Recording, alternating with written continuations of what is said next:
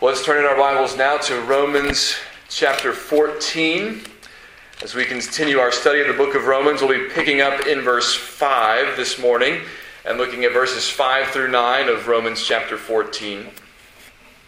And Paul, as we saw last time, in this section is discussing and instructing us about how Christians should handle disagreements among themselves about certain issues. And we know just from living in the world that it is very easy for us to focus more on what divides us than on what unites us. Uh, that's true uh, right now, especially in our culture in the area of national politics. The divisions run deep, right? The hostilities are strong. But there is a deep foundation of agreement, right, that we all have as Americans, things we all hold true, um, things that we all hold dear, that we don't focus on as much. Right? The same is true in every area of our life. You can think about your coworkers or neighbors or family members. It's very easy at times to focus on the things that you and those people disagree on, things you do differently, different habits you have, different interests you have, different ways of spending your time or organizing your life or, or um, you know, spending your days. But probably there are a lot more things you have in common with each of those groups of people than there are things that you disagree upon the same tendency to focus on the things we disagree about rather than the things we agree on can easily crop up in the church among Christians. We're not exempt from this. Right? It's easy for us to highlight our differences rather than highlighting uh, the areas where we are unified. Romans 14 and 15, focuses our attention on how we should respond to some of those differences between us and reminds us of some of the things that unite us despite those differences. In this chapter, Paul is focusing on um, different convictions, different opinions about uh, matters of behavior between Christians. But he reminds us that underneath those differences is a much more profound unity.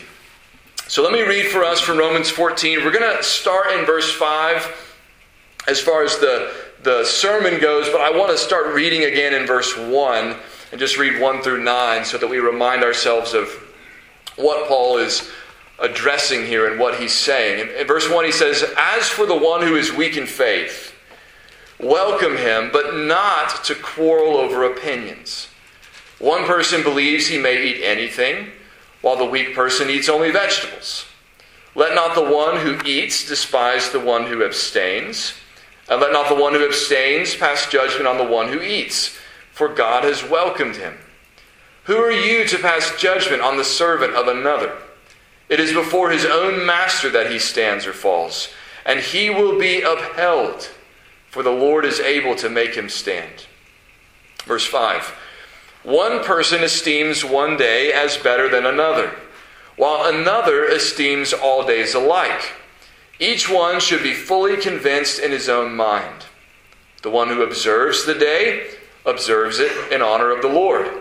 The one who eats, eats in honor of the Lord, since he gives thanks to God, while the one who abstains, abstains in honor of the Lord and gives thanks to God.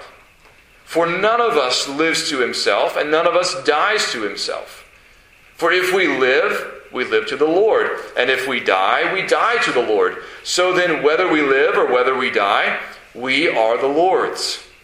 For to this end Christ died and lived again, that he might be Lord both of the dead and of the living. So, again, Paul is focusing our attention here on some disagreements among the Christians in the church at Rome.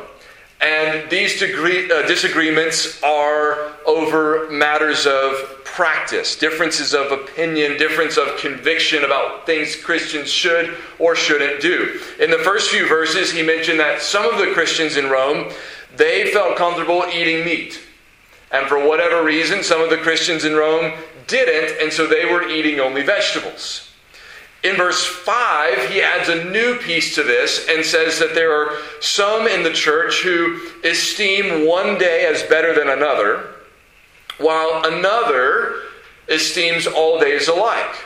Right, so you have a difference of opinion about whether certain days are to be treated differently, whether that's appropriate, whether that's necessary for Christians to do.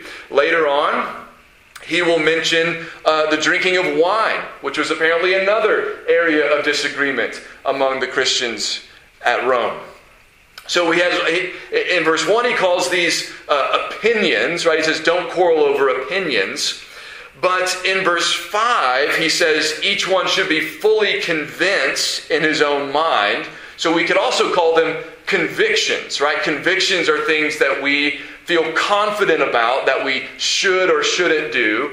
And those convictions tend to be, best case scenario, are informed by Scripture, but there's still areas where Christians don't always agree, right? That's why we say, well, I have a conviction about not doing this, or I have a conviction about making sure I do this.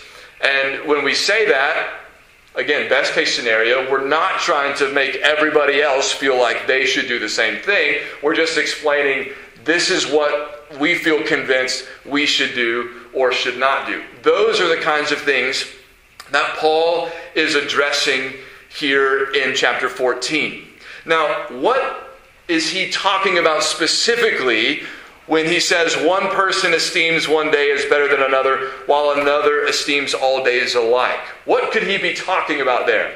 Well, the most likely example, I think, would be the Sabbath. Right? If, the, if the disagreement in the church at Rome has to do with how much of the Old Testament law and regulations Christians are still, um, if not required, at least wise to follow and, and obey, then um, it, it's possible, like we mentioned last time, that the reason some aren't eating meat is because they are afraid it might have been sacrificed to an idol from the person they got the meat from. And so, just to be extra careful not to be involved in any kind of idolatry, they won't eat meat at all. Right? It's possible when it comes to esteeming one day better than another or esteeming all days alike it's possible at the root of that is a difference of opinion about the Sabbath. Are Christians required to obey the Sabbath or not? it's not hard to imagine that some Jewish Christians in the church at Rome would think, well, of course we're still going to observe the Sabbath. And some Gentile Christians in Rome would be saying, why would we observe the Sabbath? I thought we were free from the law and we've never observed the Sabbath before. Why would we start doing it now? And there could be some of each group that would be in the other camp as well. Uh, I think that's extremely likely uh, that that's part of what's going on in the Church of Rome. Another thing that could be going on, because he doesn't use the word Sabbath, so it's at least not limited to that. Another thing that could be going on, suggested by uh, one of the commentaries I was reading, he said uh, one of the interpretations of this verse that's been suggested is that. Um, some Christians were viewing certain days as holy days that should be where you should abstain from certain kinds of foods. So this would be connected to the you know not eating meat and only eating vegetables kind of um, conviction. And so uh, he said, even from ancient times, uh, early interpreters of the Bible, that some were uh, interpreted this as some in the church viewing certain days as days that where they should not eat certain kinds of things. Obvious example right now would be Lent. Right? Lent is a time where many Christians abstain from certain kinds of food or certain things uh, in preparation for Easter. Not all Christians do that, but a lot of Christians do that. And that's the kind of thing that falls under Romans 14. Some of you are going to think you should do this. Some of you are going to think you should not do this. It's not an issue where Paul is going to say definitively, here's what you should do and here's what you should not do. But he's going to say, don't judge each other about it. Don't despise those who have different convictions with you about it. Just don't make a big deal out of it. Right? So um, something like that probably is what Paul has in mind. And again, you got you got two camps. You have those who think, hey, Sunday is like Monday, is like Tuesday, is like Wednesday. It's all the same. Or, you know, Lent is just the same as August to me. I mean, it's all the same. And you have other Christians who are saying, no, Sunday is different. We don't, we don't work on Sunday. Lent is different. We don't eat certain things during Lent. You know, we abstain from certain things. And again, Paul doesn't sort of, you know, put down the gauntlet and say, here's the decision. Here's what we're going to do. He says, don't despise or judge the people who have different convictions about you than these things. Instead, he says, each one should be fully convinced in his own mind. Now, there are a couple things that are really significant about that little phrase there at the end of verse 5. Each one should be fully convinced in his own mind. Think about the kinds of things that Paul would never say that about. He would never say, to give an extreme example, some of you think murder is wrong, some of you think murder is not wrong. Each one of you be fully convinced in your own mind. He would never say that. He would never say that about sexual immorality. Some of you think sexual immorality is wrong, some of you think it's not. Each one of you be fully convinced in your own mind. He would never say that. He would never say, Some of you think idolatry is wrong. Some of you think idolatry is not a big deal. Each one of you be fully convinced in your own mind. He wouldn't say that about participating in baptism or the Lord's Supper. Eh, make up your own mind. There are lots of things that are non negotiables for Christians that all of us must agree upon. But there are things, things that Christians do because they think they ought to do them to honor the Lord, because they think that the Bible encourages them to do them, that nonetheless we don't all agree on, and that even someone with apostolic authority like Paul, writing under the inspiration of the Spirit, doesn't say, here's the answer, here's what you all have to do. There are certain areas where he allows disagreement because they're not essential, they're not fundamental. They're not clearly black and white, and everybody needs to be on the same side. Another thing that's really interesting to me about this phrase at the end of verse 5 each one should be fully convinced in his own mind is it's not what I would expect Paul to say while he's encouraging people not to judge each other over their different convictions. I would have expected Paul to say, look, don't have such strong opinions about these things. Don't, don't have such firm convictions. Recognize that you might be wrong. Right? Be more in the middle. Be a little gray on this. And if you're a little more gray on it, you won't be so hard hardline about whether or not you think other people should do it. It's harder to judge people about things that you don't have strong convictions about. So loosen up a little bit. But that's not what he says. He says, be fully convinced in your own mind. Have a strong conviction about it. Be persuaded. Know from the Bible why you're doing this or not doing this. Don't be weak in your conviction, be strong in your conviction. Why does he say that? One of the reasons why he says that is because of what he's going to say at the end of the chapter. See, these are not unimportant issues, though they're not the most important, they're not fundamental, they're not unimportant.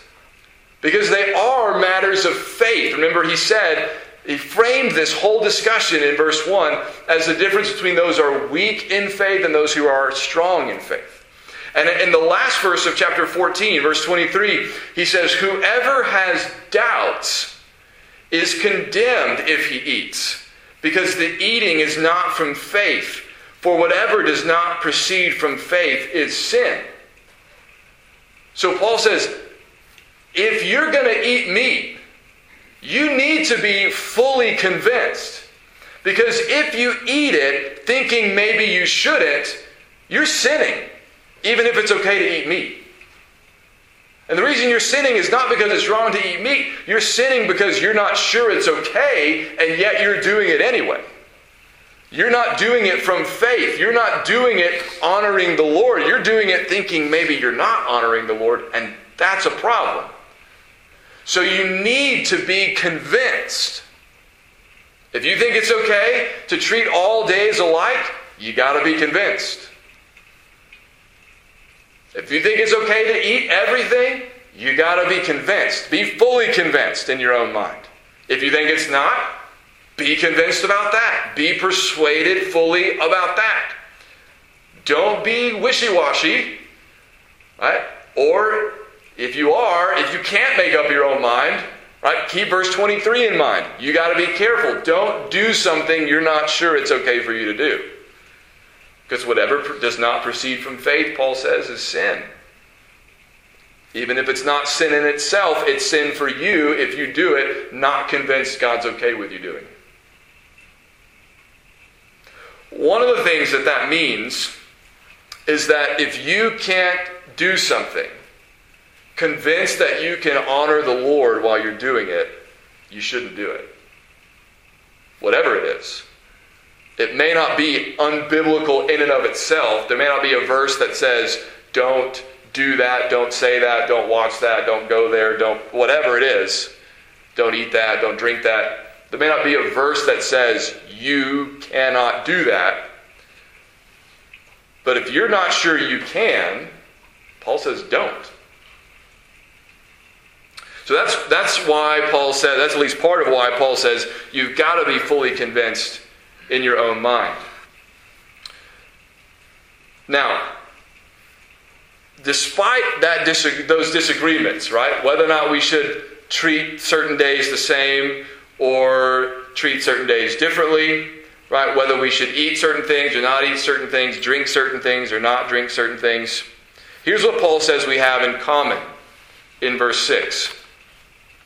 He says, The one who observes the day observes it in honor of the Lord. The one who eats, eats in honor of the Lord, since he gives thanks to God, while the one who abstains, abstains in honor of the Lord and gives thanks to God.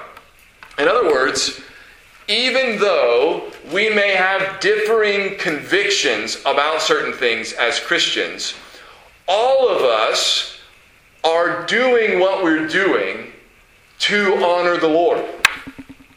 Uh, the people who are treating every day the same, they're doing that seeking to honor the Lord in every day. The ones who are treating one day differently or a set of days differently, they're doing that to honor the Lord. The people who are eating meat, Paul says, when they eat that meat, they're giving thanks to God. They're not, they're not trying to dishonor the Lord. They're not trying to be secretive and get away with something they think they're not supposed to do. They are sitting down at the table and they're saying, God, thank you for this meat. Thank you for this food. Thank you for providing this. Uh, when Paul talks about food sacrificed to idols in 1 Corinthians 8 and 9 and 10, he quotes uh, Psalm 24, which says, The earth is the Lord's and the fullness thereof. And, and you can imagine uh, Christians sitting down in Rome to eat meat, and they're saying, Lord, you made everything. This meat is yours. And you made everything good, so thank you for giving this to us. But Paul says that the people who aren't eating meat, the people who are abstaining, they're giving thanks to God too. They're just eating vegetables. But when they sit down to eat, they're saying, Lord, thank you for these vegetables you provided for us. So, what Paul is doing is he's saying, look, even though you may be doing different things, even though you may have different convictions that compel you to do different things, at the root of that, you're all aiming to honor the Lord. Now, if you're not, that's another issue. Right? That's a different problem. But in theory, at least, when Christians have convictions about things they should do, or not do that not all Christians agree on, we ought to at least be able to assume about one another that whatever we're doing, we're doing it because we think it honors the Lord. And we think we can honor the Lord while we do it. And we're giving thanks to God in the midst of it, whatever it is. And if we can't, right, then we shouldn't be doing it. But Paul says, look, you know, the people who abstain, they're abstaining in honor of the Lord. The people who are not abstaining, they're giving thanks to God for what they're enjoying. So our convictions have the same aim even while they remain different. So there's unity there, right, that we might not see. It's easy to focus on the fact, well, he, has got different stuff on his table than I've got on my table. I don't think he ought to have that stuff on his table. Or the other guy thinking, why don't you have more stuff on your table? But what's more important than that is both of you sitting down at the table and saying, God, thank you for what you've given me. That's huge. Right? That's not only, uh, like, go back to, put yourself in Rome in the first century. Almost everybody around them is worshiping a host of idols. Probably got little idols uh, on a shelf somewhere in their house. Probably been in the temple sometime this week or this month for some god or goddess where they've burned incense or offered sacrifice or whatever. And then here's this little band of Christians sitting down at their table saying, Jesus is Lord, there's one God, and we thank Him for what we're about to eat. You really going to fuss over whether you got meat on your table or not? You're all confessing Jesus is Lord. You're all standing against the darkness of idolatry outside. You're all confessing the same God. You're all seeking to honor the same God. And there's no cut and dried answer about what you ought to be doing on this question. So don't worry about that. Focus on the fact that you all confess the Lord Jesus Christ. That is no small thing. So, even in the midst of our disagreements, differing convictions about certain things. We're unified in our aim, and we are unified in what it means to be a Christian. This is what he's talking about in verses 7 through 9. Right, he says in verse 7 For none of us lives to himself, and none of us dies to himself. And then into verse 8 he says, For if we live, we live to the Lord, and if we die, we die to the Lord. So he's, he's explaining the reason why both the people who abstain from meat and the people who eat meat, the reason why they both give thanks to God is because as Christians, our lives have been reoriented around Jesus. We don't live for ourselves anymore. We don't even die for ourselves anymore. Our life and our death, even, have been reconfigured around Jesus. Everything we do is meant to be done to the glory of God. Everything we do has been reshaped around the person of Jesus and the work of Jesus. Our whole lives are lived under the authority of Jesus, are lived by faith in Jesus. And we don't live that out perfectly by any means, right? But we have been fundamentally reshaped and changed by Jesus. Right? Paul said in the passage we read earlier, 2 Corinthians 5, that uh, for those who are in Christ, we are new creations. The old has passed away. We don't, we don't live like we used to. We don't work like we used to. We don't think about even food like we used to. We don't even view death the way that we used to. All of that has been changed. All of that has been reshaped. That, again, is part of that fundamental unity. The reason that you all give thanks to God, even as you're doing different things, is because you all are seeking to honor God because you all have been reconciled to God through Jesus. So none of us lives to himself, none of us even dies to ourselves, right? Our, even our death is not, we, we don't view that as the end of our life as much as we view it as we get to go be with Jesus. That's something else Paul said in 2 Corinthians 5. That whether we are at, uh, at home in the body and away from the Lord, or whether we are at home with Him, we're always making it our aim to please Him. But what we really like to happen is to be away from the body and present with the Lord. Uh, Paul said the same thing in Philippians 1, right? To depart and be with Christ is far better. So even though there are, you know, aspects of death and dying that unnerve us, that um, frighten us even at times, right? The, the bigger picture for us is we know we're going to go and be with Christ. That's, that's what we try to focus on when we think about our death, right? So not just our life, but our death has been reoriented around Jesus. We don't live to ourselves, we don't die to ourselves. If we live, we live to the Lord, and if we die, we die to the Lord. And not only that, but he says in the second part of verse 8 So then, whether we live or whether we die, we are the Lord's.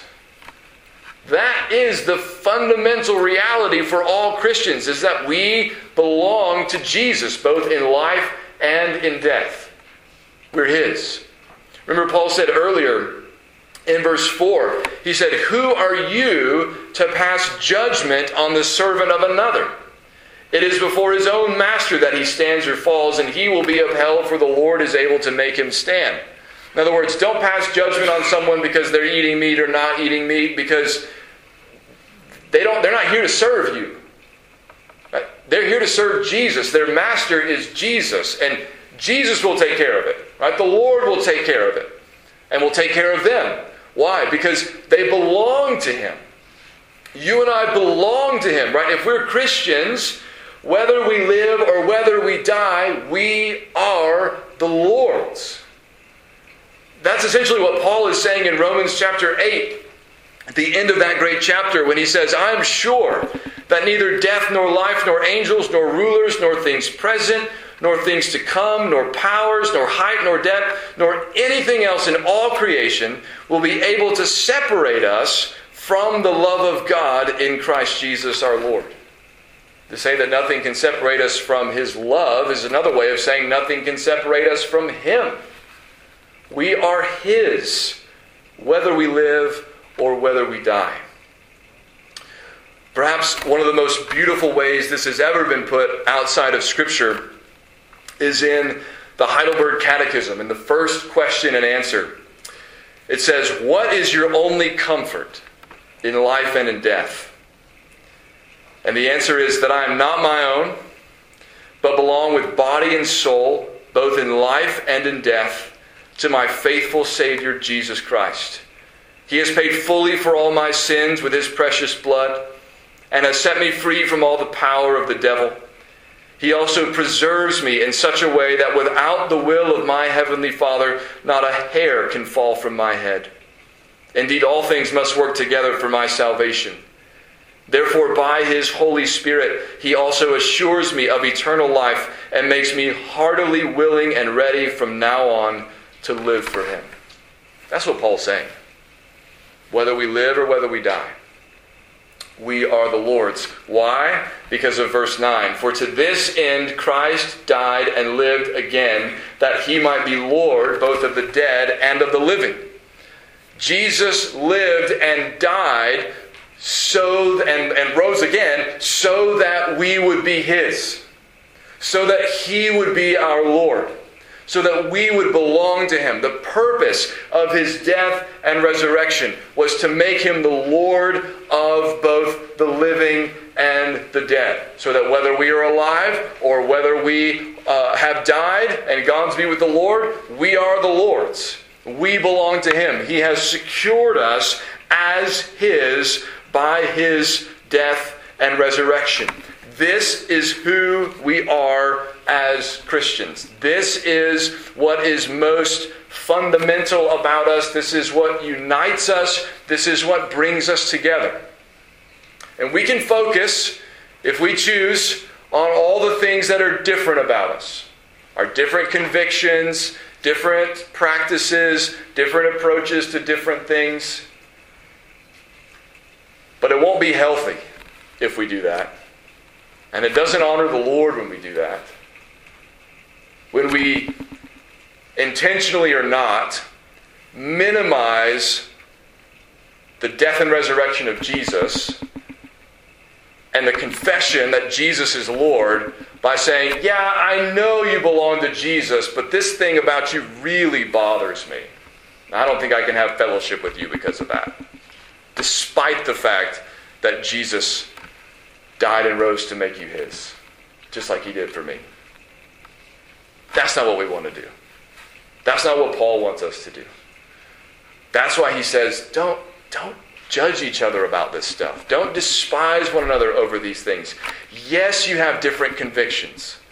And that's okay. You should even be firmly convinced of whatever your conviction is. That's a good thing. The problem is not having different convictions, and the problem is not having strong convictions. The problem is what we do with those convictions.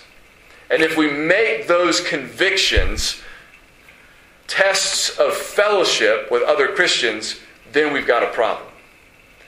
But if, while holding our differing convictions, we can look our brothers and sisters in, the, in Christ in the eye and say, Christ died for you, Christ died for me. We both confess Jesus is Lord. We might have different things on our table. We might treat different days different ways. We might have a host of different convictions. But you're my brother.